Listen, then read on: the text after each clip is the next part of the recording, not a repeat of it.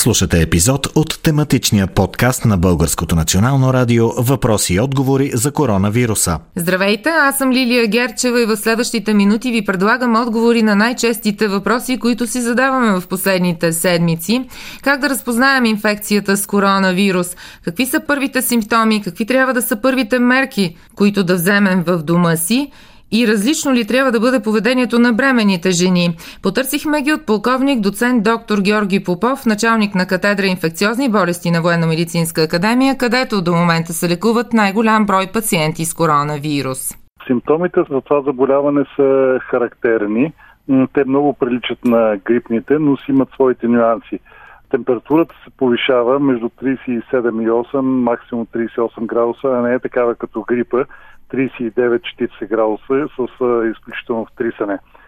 След това имаме една суха кашлица, а, имаме дразнене или болка в а, гърлото и а, болки в мускулите, по гръдния кош, а, по кръста, за разлика от грипа, където болките са почти по цялото тяло, по бедрата, по краката и настъпват за часове след заразяването с силна скованост.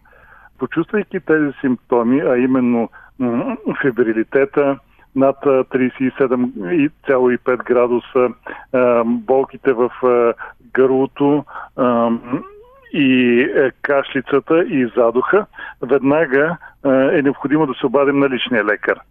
Още повече хора, които са над 60 години с хронични заболявания или пътували в рискови региони.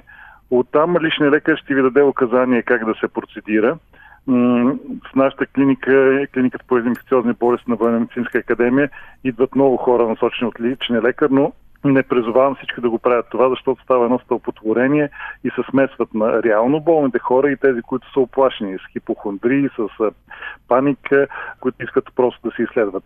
Изследването трябва да бъде само при хора, които м- имат а, показания. Ние дори сме създали едни критерии за изследване на болните с COVID-19 с точкова система, като в точките се включват именно фибрилитет, две точки, респираторни оплаквания, две точки, хронични заболявания, три точки, възраст над 60 години, 4 точки, пътуване в рискови региони, 5 точки, клинични данни за пневмония, 7 точки и контактни с лице от първи ред с доказан COVID, 7 точки. Така че при 4 точки и повече трябва да се пристъпи към изследване за новото заболяване коронавирус COVID-19.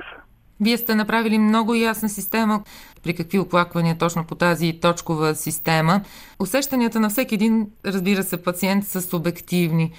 Тази пневмония, дали е налична или не, с снимка ли трябва да бъде установена? Това вие ли преценявате там, тъй като и контакта с личния лекар все пак е само по телефон? Да, преценява личния лекар или специалисти, към които са се обърнали болните, в конкретни случаи специалисти по инфекциозни болести, болести. Рентгеновата снимка, още повече и компютърно-томографското изследване на всички наши болни, които лежат с доказано заболяване, показва много характерни промени, а именно засенчване тип матово стъкло или снежна буря и данни за интерстициална пневмония. Почти 30% от нашите болни имат тая характерна клинична картина. Бих казал, че са средно тежки клинични форми, с фибрилитет, с респираторна симптоматика, някои от тях с рентгенологични данни за интерстициална пневмония, но наблюдаваме някои много характерни прояви на заболяването, поне в първите 11 човека, а именно едно флуктуиращо протичане. Няколко дни болните са добре, после наново повишават температурата си, после пак има един спад на клиничните оплаквания и фибрилното състояние. Също така има едно много характерно главоболие, което е свързано с повишено кръвно налягане. Не е тайна, че рецепторите, с които се захваща коронавируса с ангиотензин конвертиращия ензим. Той участва в РАС системата или тази система, която е отговорна за повишение на кръвното налягане, така че констатираме при част от случаите и повишено кръвно налягане. Иначе състоянието им е стабилизирано на всички тези болни и дори вече мислим за изписване на част от тях.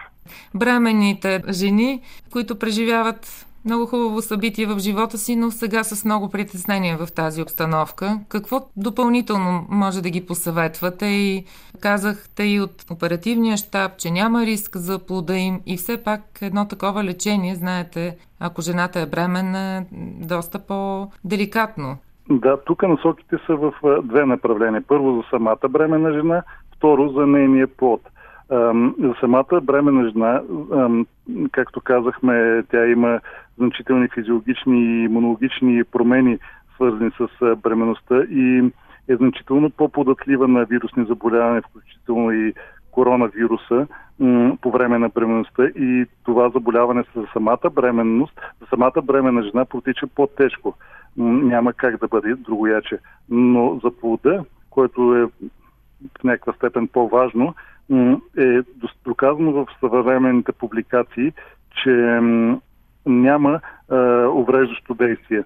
Плода може да се зарази по време на бременността, след това по време на раждането може да се предаде заразата или след раждането при храненето от е, кърменето на детето.